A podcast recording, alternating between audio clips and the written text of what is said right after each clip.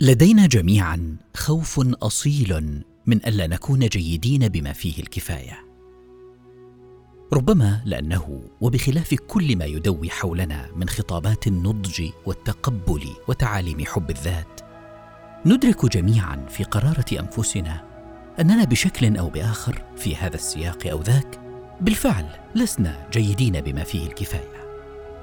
هناك دوما من هو أذكى أو أجمل أو أكثر موهبة أو مهارة أو أوسع حيلة؟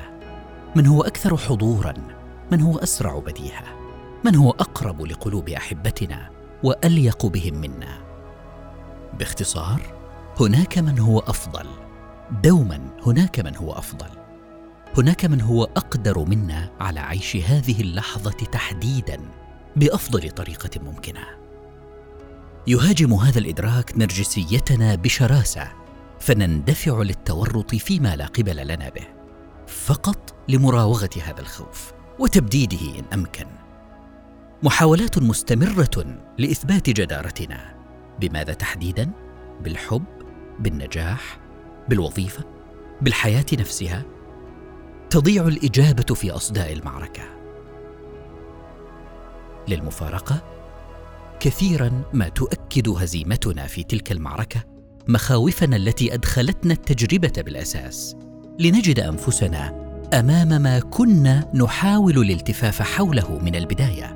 وبكل الطرق الممكنة هوة سحيقة من التخبط واحتقار الذات. لكن أتدري ما الحقيقة التي يعلمها جميع من سقطوا في تلك الهوة؟ سواء بالانسحاب المبكر من معركة إثبات الذات أو بالتورط غير الموفق فيها ولا يصدقها أحد.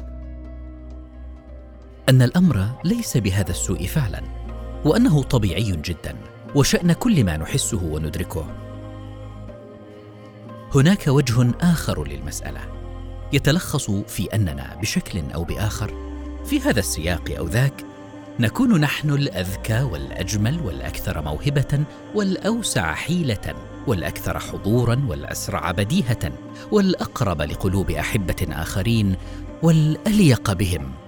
نكون الأفضل والأقدر على عيش هذه اللحظة تحديدا بأفضل طريقة ممكنة. تلك اللحظة الملهمة من البصيرة والانعتاق. وإعادة اكتشاف البديهي والمكرر والوجيه في الحكمة الشعبية وعبارات الجدات المستهلكة. إحنا أحسن من غيرنا. تفتح نافذة مثالية لسيناريو من اثنين. أن نكتفي بعلاج نرجسيتنا الجريحة بجرح نرجسية آخرين منحتنا الحياة أو المصادفة تفوقا مؤقتا عليهم في سياق ما.